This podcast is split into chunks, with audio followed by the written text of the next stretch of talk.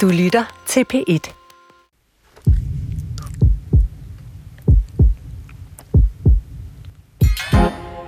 Det mandlige kønsorgan går under mange kærlige navne. Kølle, stivert, jern, pik, kæp, gren. Alt sammen noget, som indikerer et stift, stærkt og ikke mindst stolt lem. Vi kommer også let til at sætte lighedstegn mellem maskulinitet, manddom og så det her stive organ, der bare kan blive ved all night long. Men hvad så, når det ikke går så glat? Når man flager for halvt mere end en dag om året?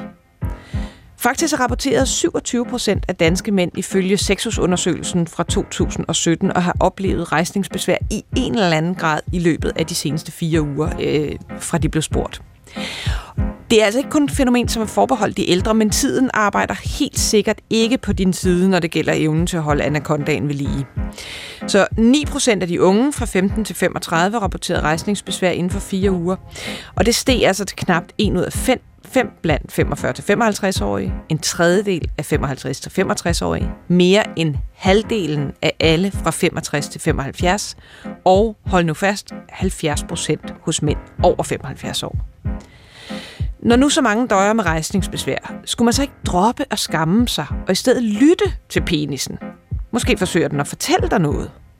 Mange hjerte- og diabeteslæger vil i hvert fald gerne have mænd til at lytte til deres penis, for rejsningsbesvær kan være et af de allerførste tegn på overforkalkning, og øh, altså en gylden mulighed for at vende skuden og mindske risikoen for eksempelvis blodpropper.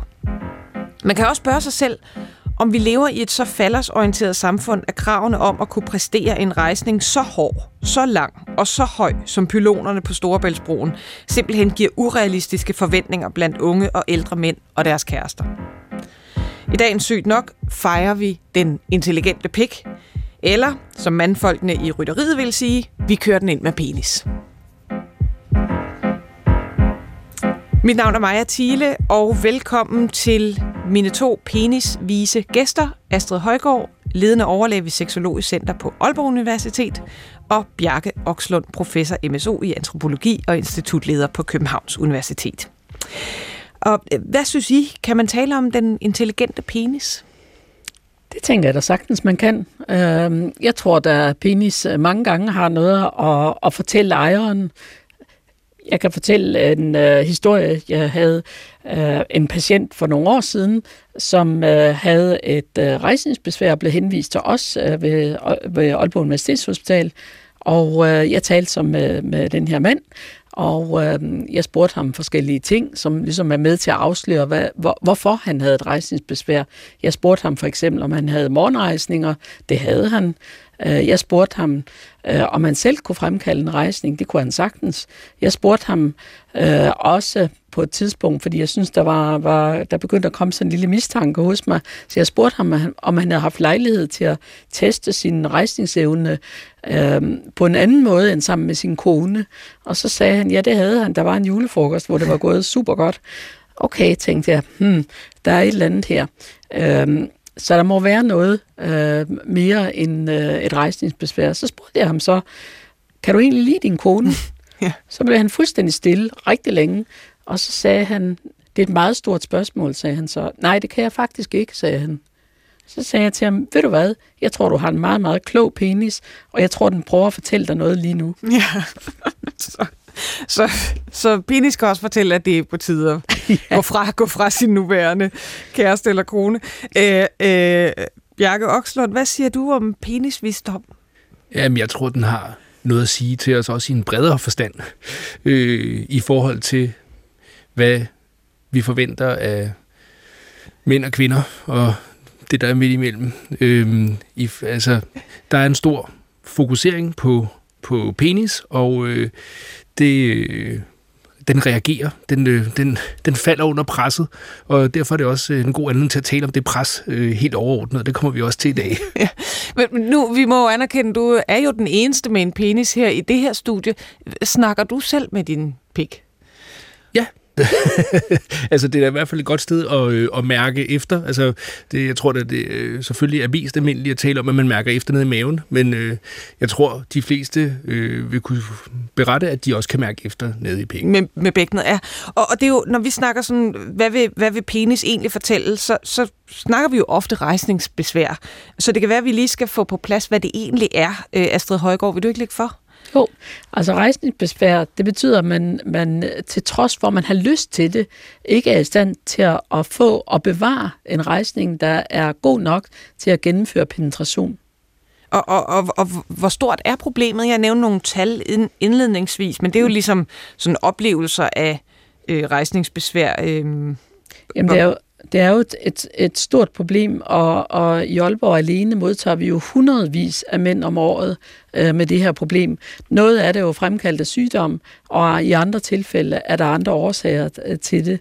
Øh, og i nogle tilfælde øh, ved vi egentlig ikke, hvorfor en mand har, har det her problem. Men vi udreder dem jo for at, at prøve at blive så kloge på, som muligt på, hvorfor han har et rejseproblem. Og der tænker vi jo biopsykosocialt. Er det noget med biologien? Er det noget med psyken? Er det noget med relationen og det øvrige pres, han er udsat for?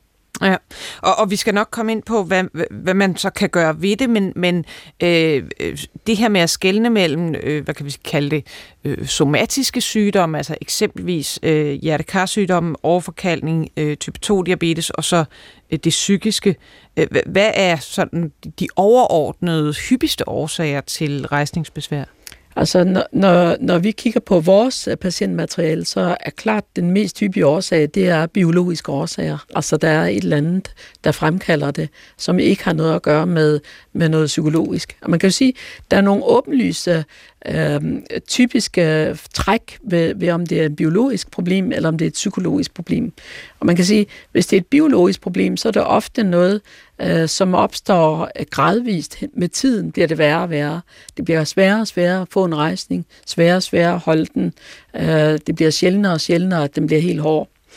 Øh, hvis det er en psykologisk øh, fremkaldt øh, rejsningsbesvær, så er det tit noget, der er kommet ret pludseligt. Ja, og så er det vel også noget, som kan netop kan skifte, ikke? Så, så er det en eksempelvis overforkalkning, jamen så får man ikke natlige rejsninger, Lige øh, og, og, og det er ja. noget, der er vejet, hvorimod det psykologiske, det kan komme og gå. Ja, lige nøjagtigt som øh, eksemplet, jeg fortalte om, som, hvor det handler om relationen i virkeligheden. Ikke? Ja. Og, og øh, Bjarke Okslund, hvilke konsekvenser har rejsningsbesvær for, for mænd, som oplever det? Jamen, det øh, er jo øh, problematisk i den forstand, at, øh, at vi netop har så stort et fokus på, at at være en rigtig mand er at kunne præstere den rejsning øh, til rette tid og sted. Og derfor øh, er det jo øh, med hele kønsidentiteten, der er i spil, så at sige. Og det betyder afsindig meget, og det kan man jo få faktisk øh, også øh, lidt en lakmustest på ved at, at tale med for eksempel øh, de mænd, der er medlemmer af Prostatacancerforeningen, fordi de har jo mange bekymringer om den her cancer, men det viser sig, at lige præcis øh, det seksuelle område er jo noget, der slår voldsomt ud, fordi selvforståelsen øh, virkelig kan lide nogle store hak, øh, når, man, når man ikke kan agere inden i, den, øh, inden i sådan en øh, for eksempel ægteskabelig relation, som man gerne vil. Øhm, og derfor så, øh, så fører rejsningsbesvær øh, helt sådan øh, overordnet i symbolsk forstand til en bredere følelse af uformåenhed, som ligesom dækkes af det ord, vi, vi brugte i gamle dage, impotens, som ligesom er den symbolske overbygning på, øh, på, på det her problem. Og det er det, der er øh, den der virkelig er på spil, og den virkelige fare, det er, at vi går fra det mere konkrete, rejsningsbesværet, til den store, alt overskyggende forståelse af, at øh, jeg er en, der ikke slår til. Du er simpelthen en impotent mand. Det er din personlighed, og fra top til to, at du ikke kan du det, kan. du skal. Ja. Men, men man kan jo sagtens, altså igen, som, som sådan en... Øh, øh, faktaorienteret læse, jamen der, du kan måle på et rejsningsbesvær, du kan have ja, overforkaldning eller andre årsager til det, øh, det gør dig jo ikke til mindre mand. Altså, hvor kommer det der fra, at det er så vigtigt? Det er altså den dominerende forståelse af, af maskulinitet, altså svaret på, hvad er en rigtig mand. Og øhm, i den øh, samfundsvidenskabelige teoridannelse, der har man et begreb, der hedder hegemonisk maskulinitet, som er det stærkeste billede på, hvordan en rigtig mand ser ud og agerer. Og, øhm, og øverst har man typisk øh, netop altså virilitet og præstation, og alt, hvad der ligesom kan være øh, en proxy for det, altså atleter, øh, øh, folk, der... Øh, altså, i populærkulturen har vi rigtig mange øh, øh, vildt dygtige politifolk og, og, og krigshelte, og altså dem, der går forrest, dem, der kan det hele, øh, og de kan selvfølgelig også... Øh, altså ligesom, med bare overkrop og rejst lem de kan, øh, ud i fronten. Simpelthen, de kan det hele. Og så, øh, og så alt, hvad der ligger altså, øh, dernede under af blødere mellemvarer, er ligesom en øh, underforstået en, en, en mindre maskulin udgave af, øh, af mænd. Og, og, og derfor taler man om maskuliniteter i, øh, i flertal. Og, øh, og, og, og der kan man sige, det at øh, kunne gennemføre øh, det der samleje og, og have rejsningen hele vejen, det ligger som sådan en, sub, sådan altså en undertekst for, øh, for, for, for alt det andet. Og det er derfor, det kommer ind og, og kan virke så stærkt øh, på den enkelte mand. Det er simpelthen kønsidentiteten, der er på spil. Men, men der må også være noget omkring øh, parforholdet. Øh, altså, i virkeligheden kunne jeg godt tænke mig at høre øh, fra dig, Astrid Højgaard. Hvad oplever du, altså når mændene kommer med rejsningsbesvær? Er det, er det for deres, mm, deres egen hvad kan man sige, identitet, eller er der også det, det parforholdsmæssige fælles identitet indover? Det er jo det interessante, øh, synes jeg, når man taler med, med de her mænd med, med rejsningsbesvær, der bliver henvist til os. Det, der ligger dem rigtig meget på sinden, det er faktisk at slå til i parforholdet. Altså det er egentlig øh, ofte vældig uegoistisk. Altså det handler ikke så meget om dem selv og deres egen nydelse, øh, men, men rigtig meget øh, det, de kan gøre for deres ægtefælle eller, eller partner i det hele taget. Så så det, det er, øh, der er to i spil i det her. Jeg tænker også, det kan være med til at forstærke øh, problemet, at, øh, at der er også en, en øh, kvinde, som regel i hvert fald, øh, som måske også føler, at hendes femininitet er i spil, fordi hun er ikke i stand til at, at være tilstrækkeligt attraktiv til, at han kan få en, en rejsning, der er god nok. Så kvinder, det er der også lavet mange undersøgelser over, kvinder er rigtig, rigtig tilbøjelige til at tage skylden på sig, for at han har et, et rejsningsbesvær. Så når vi taler med, med mænd med rejsningsbesvær, så beder vi dem altid om at tage deres ægtefælle eller partner med, fordi øh, begge har en andel i løsningen af det her problem, og begge er påvirket af det. Mm. Øh, øh, god pointe jeg kunne godt tænke mig lidt at vende tilbage med det her altså normalitetsbegrebet, fordi hvis, hvis det er sådan, at 70 procent af mænd over 75 år i løbet af fire uger oplever rejsningsbesvær i en eller anden grad, øh, så er det vel snarere normalen. Altså skal man ikke ændre den forståelse af, hvad øh, mænd og kvinder øh, skal kunne i et seksuelt samvær? Jo, det ville da være ekstremt befriende. så det, det skal vi da i den grad. Øhm, nu kan man sige, øh, det er jo altid interessant med ordet normal, altså der er det, der er almindeligt forekommende, og så er der det, der er, er normativt, der er vores forventning. Øh, og her der vil det jo virkelig være en stor hjælp, hvis det, der er almindeligt forekommende, også ændrede på vores forventning til, øh, hvad der var muligt. Og øh, nu, jeg glæder mig til, at Astrid på et tidspunkt fortæller os om nogle af de løsninger, som de øh, tilbyder op i klinikken. Men, men noget af det, der jo også er værd at sige, det er, at, øh, at det kalder jo også på måske en, en lidt nysgerrig og eksperimenterende tilgang til, hvad det seksuelle overhovedet er. Altså, at vi ligesom har også, altså med det der meget stærke fokus på, på penis og også på det vaginale samleje, så har vi, øh, og, og penetrationen, så har vi også øh, ligesom en model, som er et rigtig godt setup til at at give usikkerhed, hvis der først er sådan nogle rejsningsbesværsproblematikker øh, indover. Og der må man jo bare sige, altså kroppens største organ er huden, ikke? og den har mange erogene zoner, og altså, det kunne jo også være anledningen til at sige, at øh, altså, hvordan, kan vi have sex, altså, hvordan kan vi have sex på nye måder, øh, som sætter os i spil og, øh, og lader os udforske hinanden, som ikke er altså, præcis, øh, øh, hvor, hvor, hvor det kun er... Øh, altså penetrationen, der, der er endemålet. Altså man ligesom simpelthen også øh, finder nye måder at være sammen på, bruger øh, sexlegetøj og øh, glidecremer og øh, hele udtrækket for at, øh, for at opdage sig selv på ny, øh, rent seksuelt, fordi det her, det er almindeligt forekommende. Og hvis vi startede med en accept af, at, øh, at det ikke ligesom er hele den krumtap, nu står jeg her med bøjet arm, hele den krumtap, som den seksuelle i hænger på, ja, så, øh, så var vi måske godt hjulpet. Altså også i forhold til øh, ikke at blive helt lige så ramt af præstationsangst. Fordi det er jo klart, hvis man har den her erfaring, så, så vil det jo også sætte ind som præstationsangst.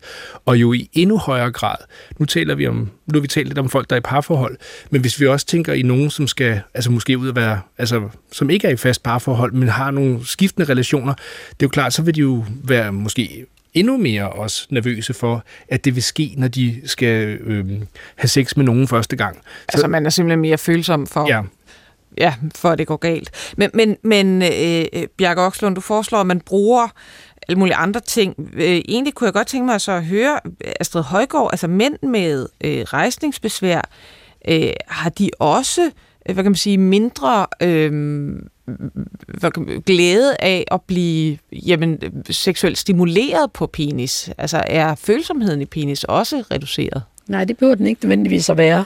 Altså, vi har jo en del øh, mænd, som øh, øh, på grund af alder eller øh, diabetes eller kræft eller andre årsager øh, mister deres øh, rejsningsevne, fordi lige præcis de nerver, der, der går til blodkarrene, som sørger for, at der kommer en rejsning, de er ramte. Øh, men det er ikke det samme som, at følgenerverne er, er, er ramte. Følgenerverne er faktisk sjældent ramte, så man kan jo godt få en udløsning på en, på en slap penis. Det er der faktisk mange, der ikke ved. Så, så det bruger vi øh, også en del energi på øh, at snakke med, med vores par om, og hvordan de kan udnytte den her viden øh, til noget, der er rart for dem begge to. Men jeg synes egentlig mm, ofte, vi oplever, at, at ældre mænd kan have en ret stor rummelighed, øh, som Bjarke også siger, i forhold til at prøve andre ting, øh, eller ikke at være så afhængig af, at det skal være på en bestemt måde. Øh, der er måske et større pres for de unge, der har et rejsningsbesvær, end der er for de ældre.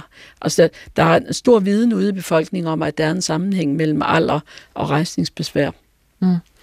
Øh, det kan være, at vi lige skulle prøve at, at gennemgå en rejsning. Altså, hvad er det, der skal til for at, at få en rejsning og for at vedligeholde den? Ja, altså det der jo, der jo sker, øh, når, når en mand får rejsning, det er jo, at der, han øh, får jo, øh, på en eller anden måde bliver han stimuleret. Der sker et eller andet øh, i hans hjerne. Han kommer måske i tanke om noget, eller han ser noget, eller han øh, dufter noget, som øh, giver en god øh, øh, oplevelse, eller minder ham om noget. Øh, så bliver der sendt nogle signaler ned via rygmarven ned til øh, nogle forskellige centre øh, nederst i rygmarven, som så aktiverer øh, de nerver, der går ud til blodbanerne, øh, som forsyner svulmelæmerne. Der er jo tre svulmelæmmer i penis. To, der ligger parallelt med hinanden, og så er det tredje, der ligger rundt om urinrøret, og som også er det, der forsyner hovedet øh, med blodkar. Så de her blodkar, de begynder at udvide sig og sende rigtig meget blod ud. Og så lige pludselig sker der en mangedobling i øh, mængden af blod, der bliver sendt ud per sekund øh, i de her svulmelæmmer. Og ja, og sker det så- løber ikke rigtig tilbage. Nej, det kan den nemlig ikke, fordi trykket bliver så højt, så de her bløde, øh, fraførende blodkar, de bliver trykket sammen, og så er blodet fanget derude. Det er derfor, man har den her hårdhed. Øh, men på et eller andet tidspunkt skal det jo selvfølgelig opløses igen, og så falder rejsningen. Øh, men det er faktisk det, der, der sker. Øhm, så, så det er en, en, en kompliceret mekanisme med indblandingen både af nervesystemet og blodkarrene, og det stiller rigtig store krav, krav til blodbanernes øh, evne til at omstille sig fra en situation til en anden meget hurtigt. Mm. Ja, så, så blodkarren skal simpelthen reagere på de, de øh, stoffer, der bliver frigivet, som virker øh, øh, blodkarsudvidende. Lige præcis. Og, og hvad er det så, der sker, øh, øh, hvis der er øh, hvad kan man sige, fysiske årsager til rejsningsbesvær? Hvor er det problemet øh, er, eller problemerne kan være? Jamen, øh, problemet kan jo være det, at der ikke kommer det tilstrækkeligt hurtige, øh, massive flow ud i, øh, i svulmelamerne, for eksempel på grund af, at der er en begyndende overforkalkning, øh, eller at nervesystemet ikke fungerer helt som det skal, for, for eksempel på grund af diabetes. Øh, Øh, så kommer der ikke den der øh, situation, hvor blodet bliver fanget ude i penis. Så der kan godt komme en, en rejsning, som ikke er særlig stærk, øh, og som ikke var ved ret længe. Øh, så, så det er det, der sker. Det er simpelthen den manglende øh, effektive tilstrømning af blod. Du lytter til Sygt Nok. Vi øh, fejrer den intelligente penis. Og øh, det foregår sammen med Astrid Højgaard, klinisk lektor og overlæge ved, øh, ledende overlæge ved Seksologisk Center på Aalborg Universitet, og Bjarke Okslund, professor MSO i antropologi og institutleder på Københavns Universitet, og mit navn er Maja Thiele. Og øh, øh, nu har Astrid Højgaard øh, ganske godt gennemgået, hvordan rejsningen foregår, og hvad der kan gå galt med rejsningen, men Bjarke Okslund, hvorfor, hvorfor er den rejsning så vigtig? Altså, hvad, hvad, hvorfor er det det her faldersbegreb bare gennemsyrer vores samfund? ja, men det, øh, nogle gange kunne man jo være forfalden til at tro, at det, det var fordi Freud havde henledt vores opmærksomhed på det gennem sine tidlige skrifter, men det er altså ikke kun derfor. Han observerede nok bare noget, der allerede var forekommende. ja, det vil jeg mene. Altså, øh, øh, som antropolog er jeg jo også nødt til at sige, når man står på Bali, når man øh, rejser i det sydlige Afrika, når man, altså alle steder møder man jo træfigurer og udskæringer, hvor øh, falders bliver fremhævet i helt absurd grad. Øh, det, det, det er ikke kun øh, i, i platte reklamer her under vestlige himmelstrøg. Og det skyldes jo selvfølgelig, at øh, det jo i, i i en eller anden grad læmliggør skaberkraften. Øh, vi, det, det, øh, man kunne selvfølgelig godt have den samme fejring af, øh, af, den, af den kvindelige cyklus, øh, men, men det er øh, jo simpelthen også fordi, det er synligt, altså øh, det er foranderligt. Øh, deri ligger allerede altså et lille øh, mysterium, øh, og så at, øh, at, at det er øh, forbundet med, med altså den sociale og biologiske reproduktion. Så det er jo centralt for liv. Øhm, og derfor øh, øh, vil det jo på en eller anden måde alle steder og til alle tider påkalde sig opmærksomhed og interesse.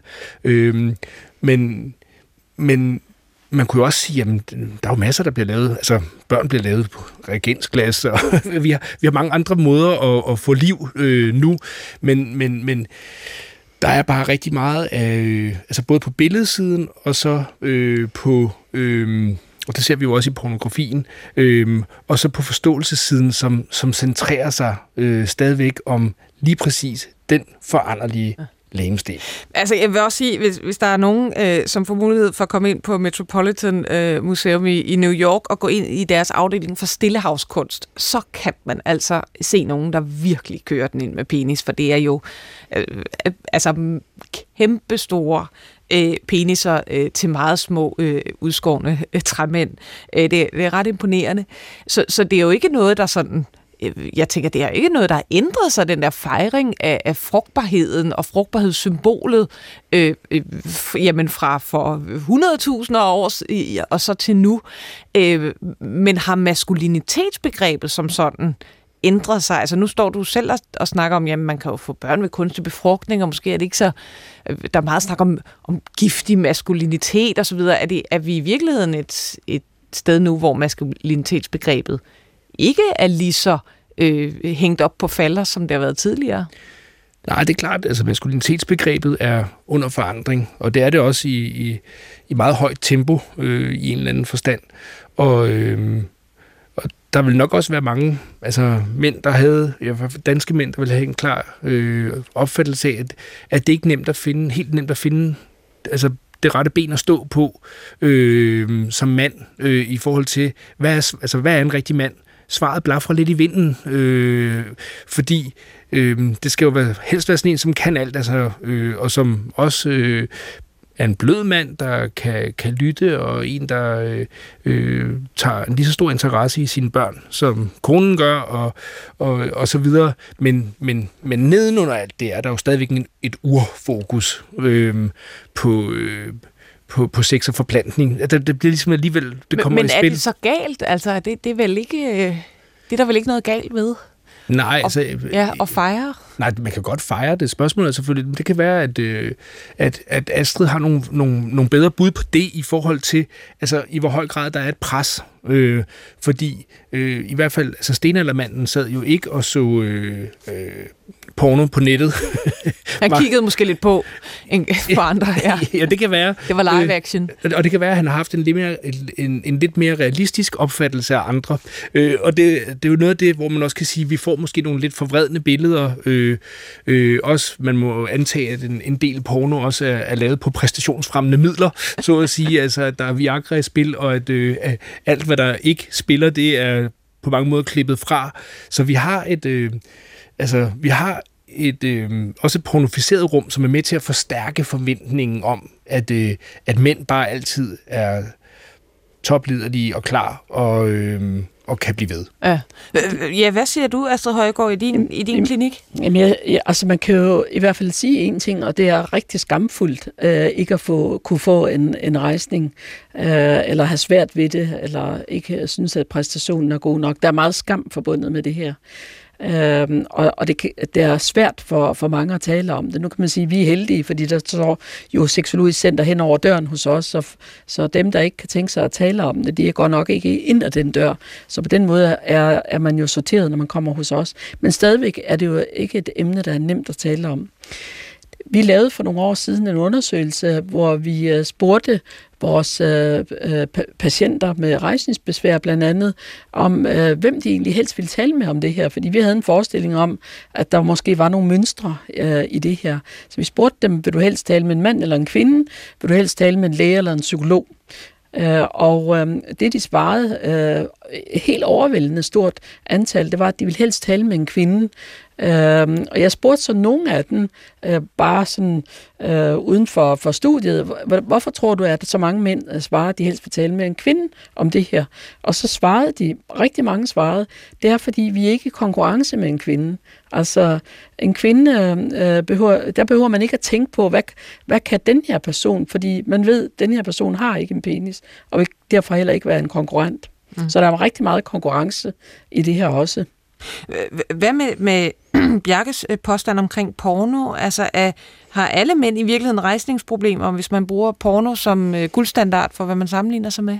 Jeg vil snart sige omvendt, at øh, pornostjerner har øh, måske i virkeligheden et andet problem, nemlig at de ikke kan få udløsning. Altså, de kan jo blive ved og ved og ved.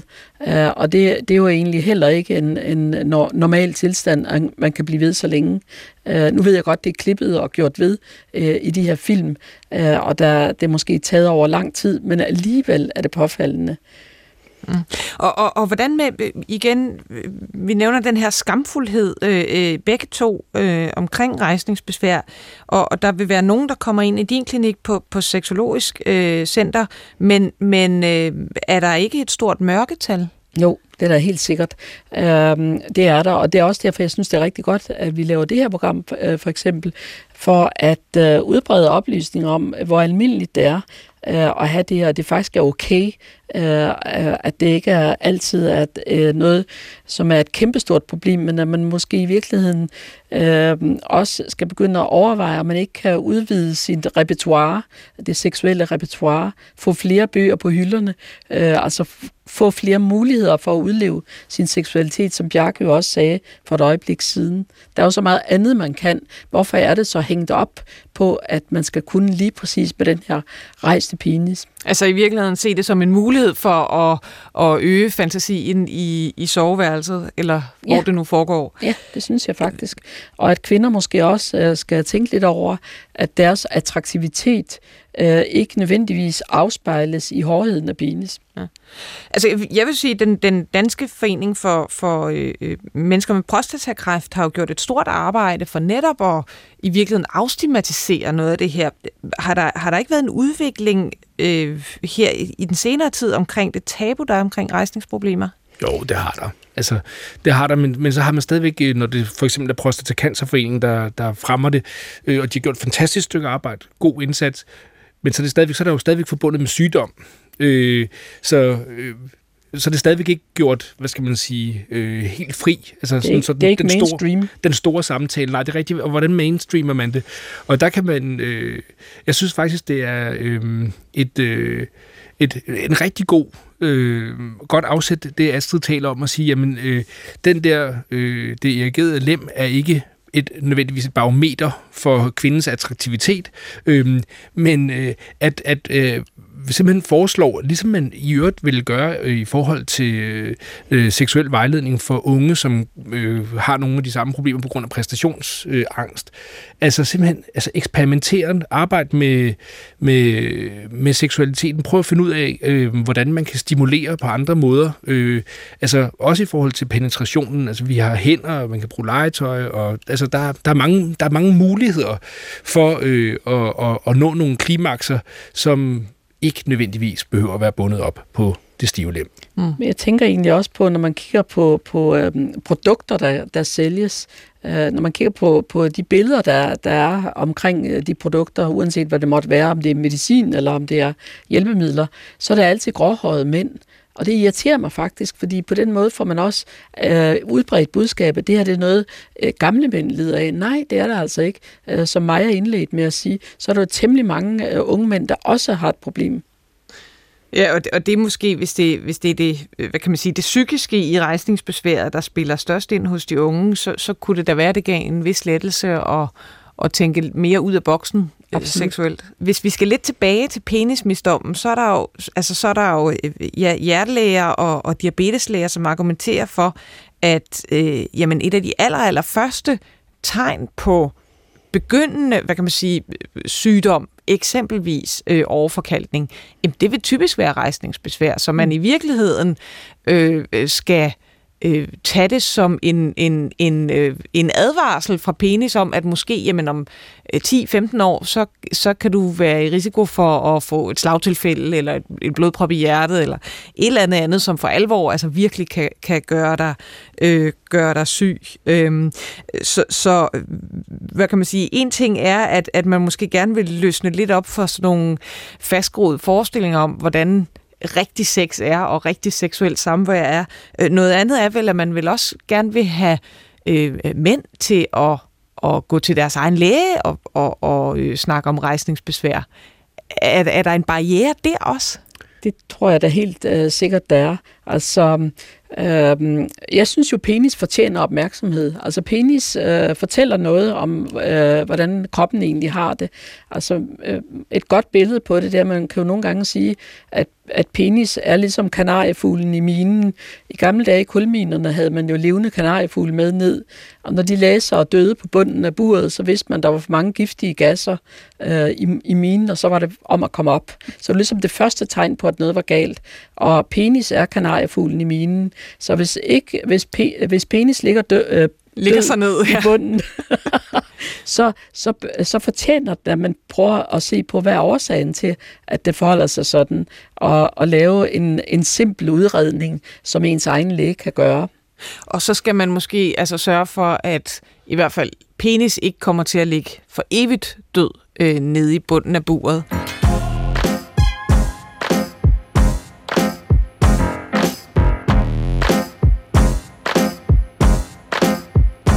Vi snakker øh, penisvisdom og øh, dermed altså også rejsningsbesvær i dagens sygt nok. Mit navn er Maja Thiele, og med i studiet er Astrid Højgaard, ledende overlæge ved Seksologisk Center på Aalborg Universitet, og Bjarke Okslund, professor MSO i antropologi og institutleder på Københavns Universitet.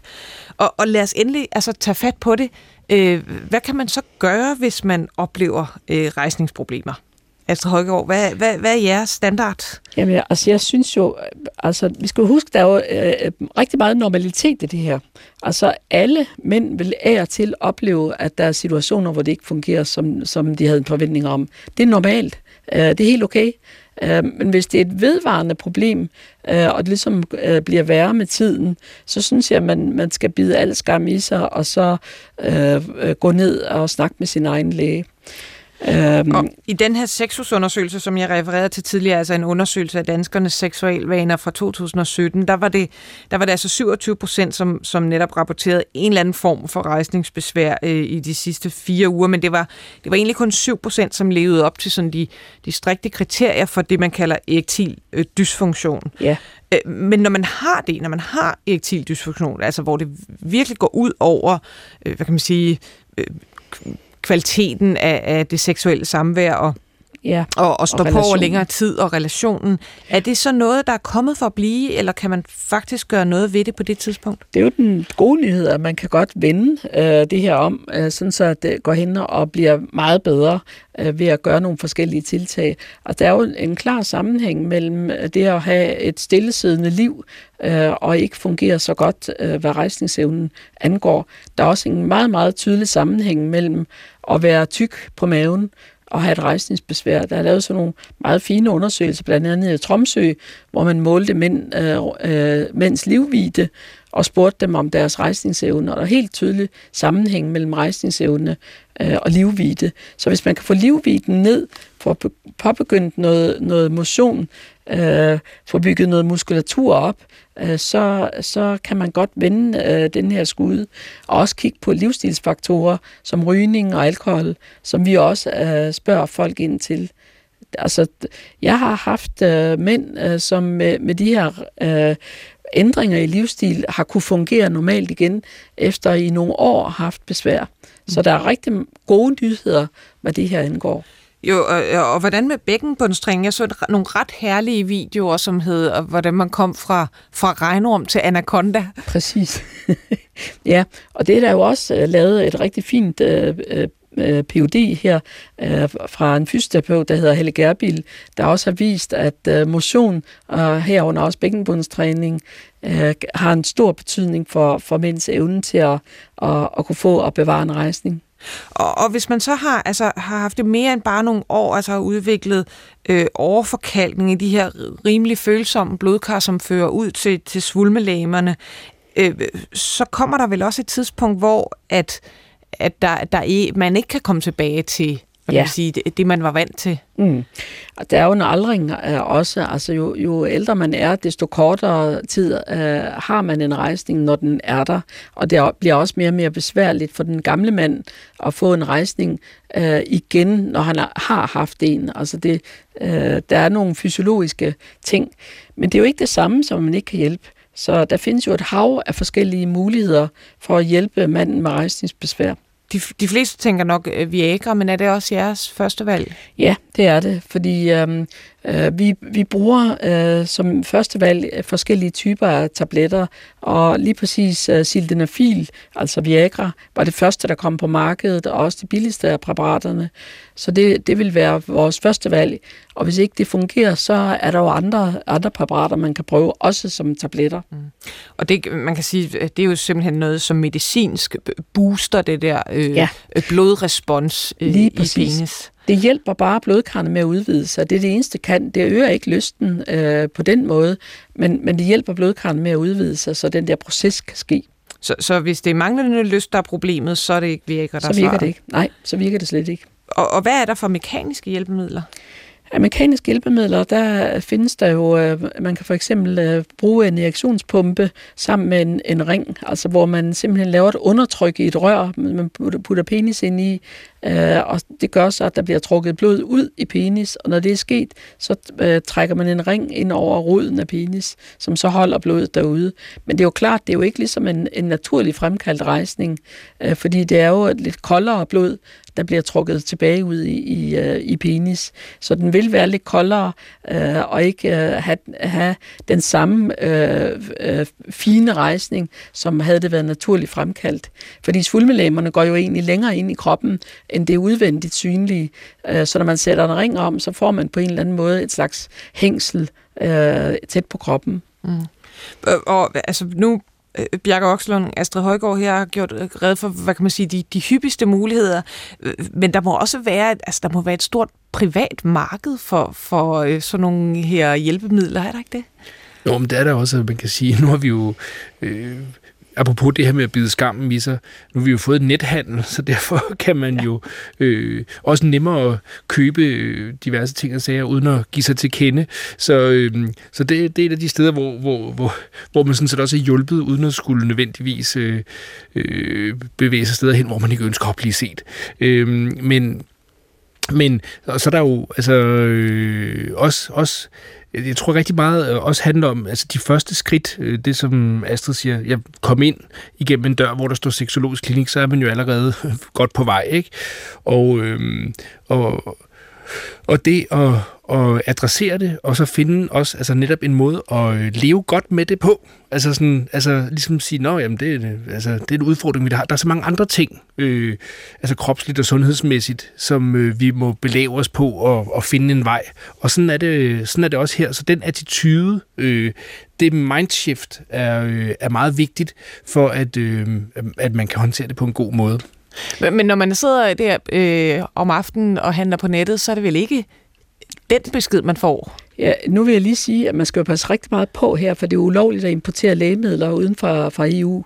Jeg har, har faktisk haft patienter, der har fået bøder øh, øh, fra tolvvæsenet på, på grund af det. Så jeg vil ikke anbefale, at man gør det uden for EU. Og nu var det også med de andre, altså du, ja. altså øh, ring og, øh, og pumpe, ja. jeg tænkte, ja. jeg er med ja. på, jeg hørte men, lige. Men lægemidler skal man passe godt på med. Ja. Ja, der var... Også fordi man ikke altid kan gennemskue, at det i virkeligheden er fra Indien, for eksempel, man importerer det fra. Og det, man så importerer, kan være indeholde alle mulige spændende ting. Eller mindre spændende ting.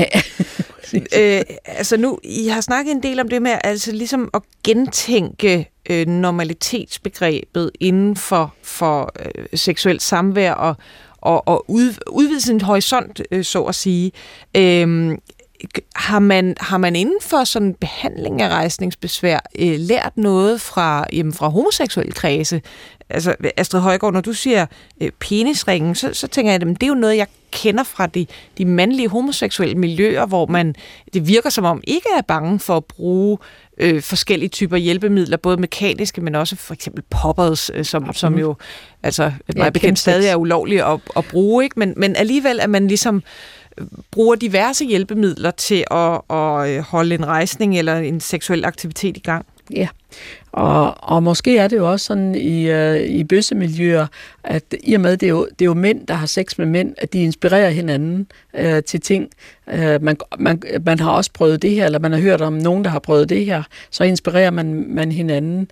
Øh, og der er måske også øh, i nogle øh, bøssemiljøer et stort fokus på, på det her, så der viden breder sig hurtigt.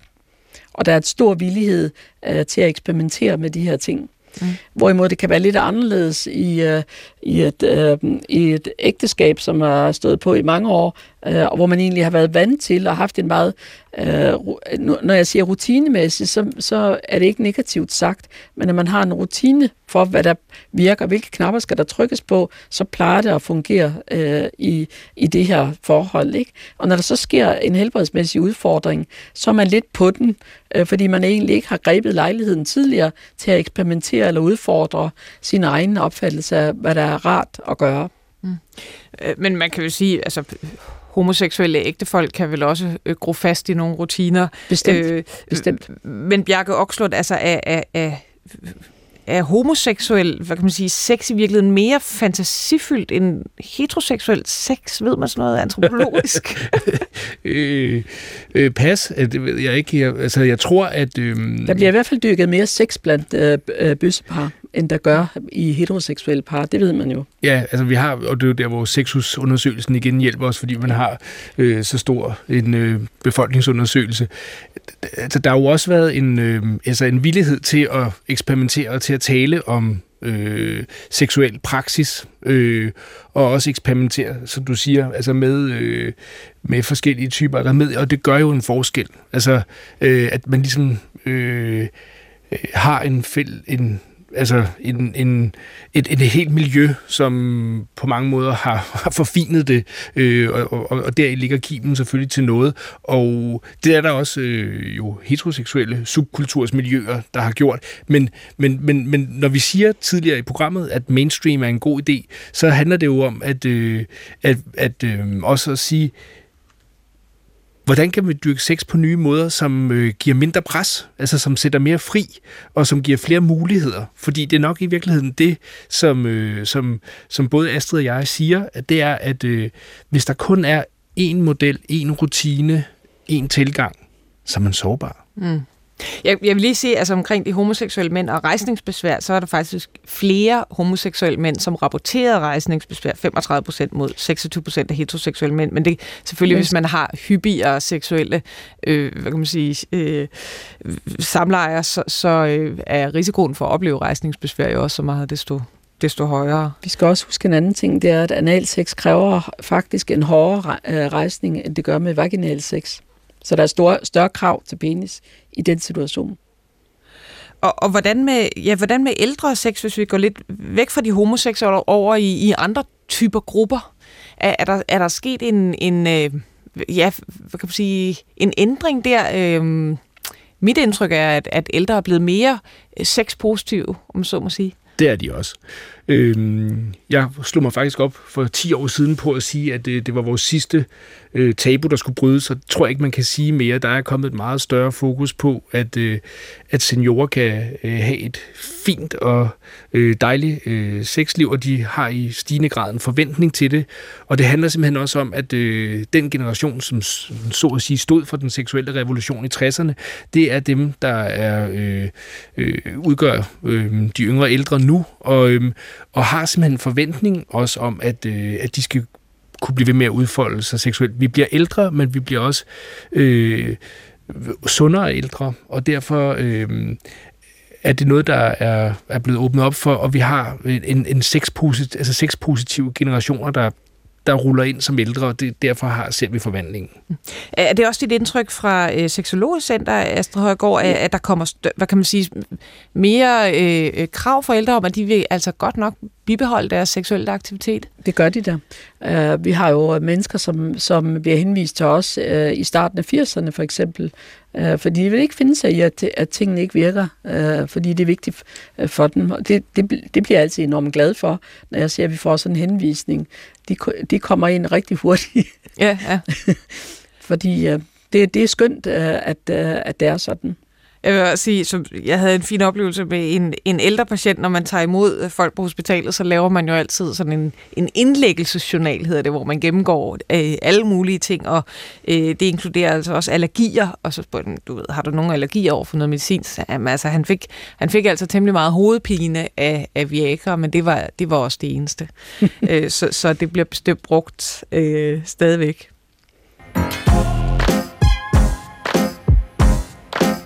Du lytter til øh, Sygt Nok. I dag tager vi fat om roden af penis. Øh, vi snakker rejsningsbesvær, penisvisdom, øh, og det er sammen med Astrid Højgaard, og, øh, ledende overlæge ved Seksologisk Center på Aalborg Universitet, og Bjarke Okslund, professor MSO i antropologi og institutleder på Københavns Universitet. Øh, vi har snakket en hel del om, om, om rejsningsbesvær, om øh, hvad kan man sige, nye trends øh, inden for forståelse af, hvad, hvad sex er og, og kan, og hvordan man kan behandle øh, problemer med rejsning. Hvad er, hvad er sådan de medicinske tendenser, øh, Astrid Højgaard, i øh, Seksologisk Center i forhold til behandling af rejsningsbesvær? Er der, er der, øh, er der noget nyt, eller har man fundet en formular, der, der fungerer godt? Nej, altså der bliver jo hele tiden forsket i forskellige nye muligheder, hvad man kan gøre. Øh, chokbølgebehandling har været forsøgt øh, med vekslende succes, øh, altså hvor man sender lydbølger ind, øh, som stimulerer de her øh, celler i blodkarrene til at, at, at blive, blive bedre øh, til det, de skal. Øh, der er forsøg med at sprøjte stamceller ind, øh, igen for ligesom at forny øh, det, der sker i, i svulmelemmerne. Øhm, men der var ikke noget, der, der sådan er blevet udbredt som en almindelig øh, anerkendt behandling endnu. Mm. Så vi er stadigvæk der, hvor det er medicin øh, i stigende grader af, af, hvad skal vi sige, intensitet og besvær med at tage dem, og effektivitet og bivirkninger. Ja, for der er vel, ja, bivirkninger er vigtige. Altså hovedpinen er ja. en af tingene ved de her øh, øh, det er det. 5-DP-hæmmer, hedder de, som, som vi ikke hørt til. Men der er vel også noget omkring timingen, ikke? At, at der, du skal lige have noget tid, øh, før det virker? Ja, det er lidt forskelligt afhængigt af, hvad man vælger for et præparat. Der er nogen, der virker allerede efter 20 minutter, og andre, det, det, der tager det op til en, en time, inden man kan være sikker på, at virkningen er begyndt. Øh, og så findes der jo også nogle præparater, som man kan tage i en lille daglig dosis, sådan så man ikke behøver at tænke over øh, at og time øh, samlejet på, en, uh, på et bestemt tidspunkt. Uh, der er lavet nogle undersøgelser om, uh, hvad, hvad kvinder foretrækker øh, i forhold til medicin til mænd. og, og det, kvinder hader, det er planlagt sex, viste sig. Altså det der med, at nu har han taget en tablet og sidder og trummer i bordet og siger, så nu er der... Nu, nu. Kigger på timeren. Ja, præcis. Ikke uret, der tæller ned, ja. Men det er jo ikke, men det, der er vigtigt at forstå, det er, at uh, uanset... Det er der vel heller ikke mange mænd, der sådan synes er vildt Nej, nej det er bare en, en joke, ikke? Men, men, men det, der er jo vigtigt at forstå, at de her tabletter giver jo ikke en rejsning i sig selv. Man skal være uh, stimuleret seksuelt, for at, at rejsningen kommer. Jeg tror lige her øh, til slut, øh, så kan jeg godt tænke mig, at vi tog nogle myter øh, for, for ligesom at, at, at runde det af, øh, det her øh, penisvisdomsprogram. Øh, så jeg, jeg kører ligesom nogle øh, øh, myter ind med penis, som man så må sige, og så, øh, så er jeg spændt på at høre, hvad I siger til det. Øh, så vi tager altså en, en hyppig ting, at hvis man ikke har nok testosteron, så har man ikke lyst til sex. Og det er jo også rigtigt. Altså mænd, der mangler testosteron, øh, kan godt miste øh, lysten til sex. Øh, det er en meget hyppig øh, effekt af testosteronmangel, men man kan godt mangle lyst af andre årsager. Så, så hvad kan der være af andre sådan måder at blive tændt på, eller tændinger i det hele taget, end lige testosteron? Jamen altså, testosteron gør jo noget ved, ved, ved den måde, man, man altså driftspresset. Øh, så hvis man mangler testosteron, så kan man godt komme til at mangle lyst. Men der er jo andre grunde til manglende lyst, som for eksempel træthed, stress, angst, depression, øh, dårlige parforhold, alle mulige ting, smerter. Jamen så, så lad os tale flere. Hvad med øh, hormonforstyrrende stoffer giver rejsningsbesvær? Jamen man kan jo sige, at den vigtigste hormonforstyrrende ting, det er at være tyk på maven fordi det er jo med til at, at ændre øh, balancen øh, i, øh, øh altså naturlige balance i kønshormonerne i kroppen. Øh, så det er jo et temmelig hormon, hormonforstyrrende stof, det er fedtet på maven. Mm. Øh, men det er nok ikke det, myten tænker på. Det vel mere over i plast, plaststoffer. Det tror jeg. Og, ja, og ftalater og alle de her ting. Og det er jo klart, at, øh, at det er jo med til at, at påvirke øh, udviklingen at, øh, hvad skal vi sige, den normale øh, øh, unge dreng og mand. Så det, det er ikke helt forkert. Jeg vil også sige, at jeg sidder jo tit med folk øh, med øh, leversygdom, og det, hvad kan man sige, en, en dysfungerende lever er noget af det mest øh, hormonforstyrrende, man kan have, og de har ofte øh, meget svær øh, rejsningsbesvær, og derudover kommer, at vi så giver dem betablokkere, ja. der som medicin fuldstændig så slukker for det sidste, de måtte have af rejsning, og det tør de ofte ikke fortælle om, og det er jo, det er jo meget tragisk, for det kan gå, gå rigtig hårdt ud over uh, de her mennesker. Så øh, øh, Bjarke, der er en til dig her.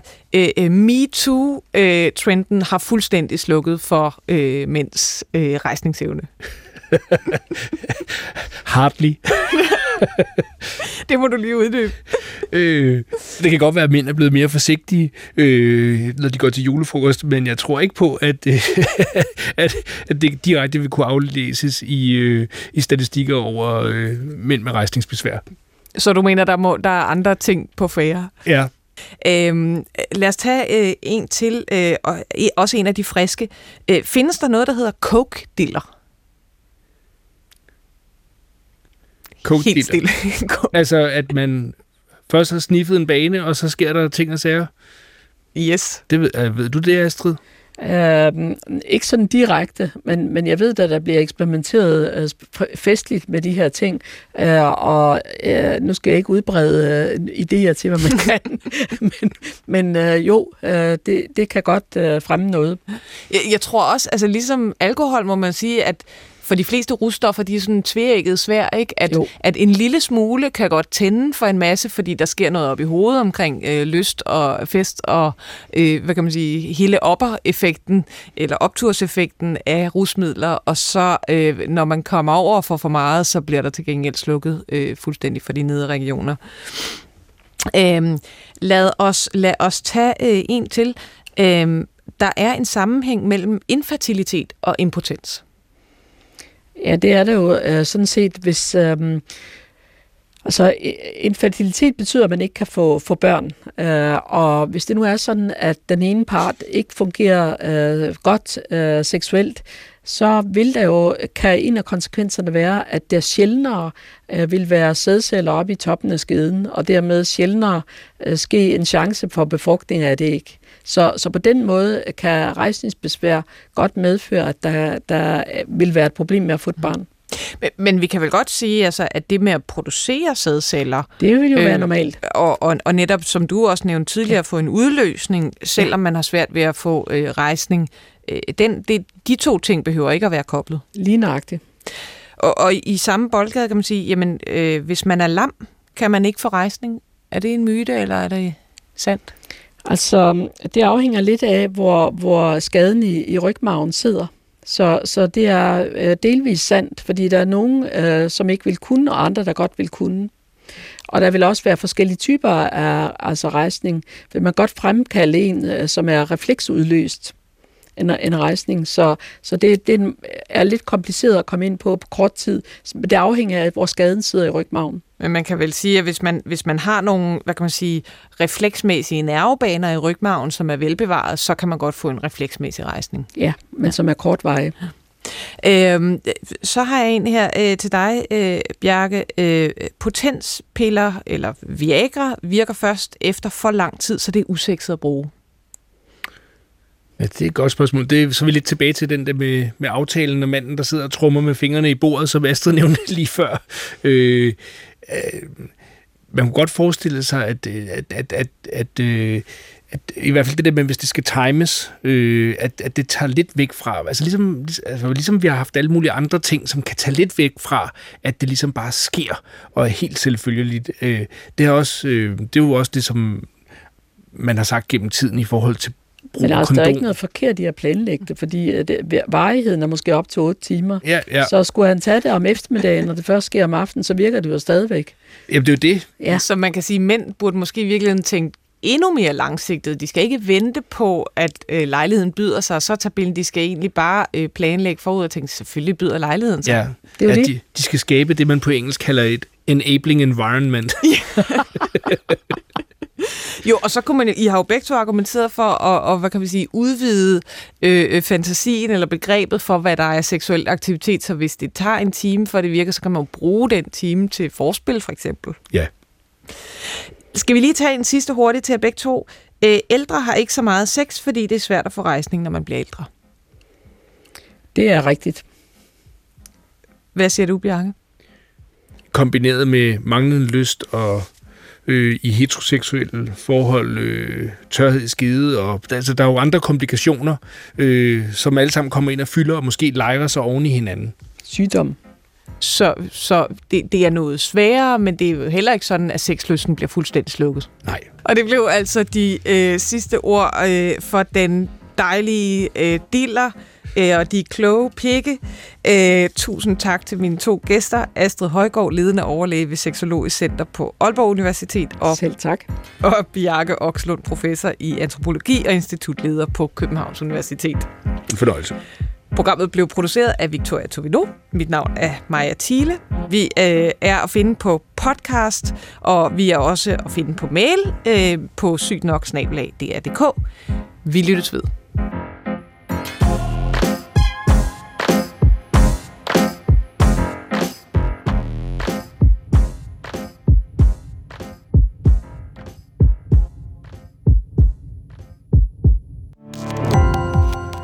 Gå på opdagelse i alle DR's podcast og radioprogrammer. I appen DR Lyd.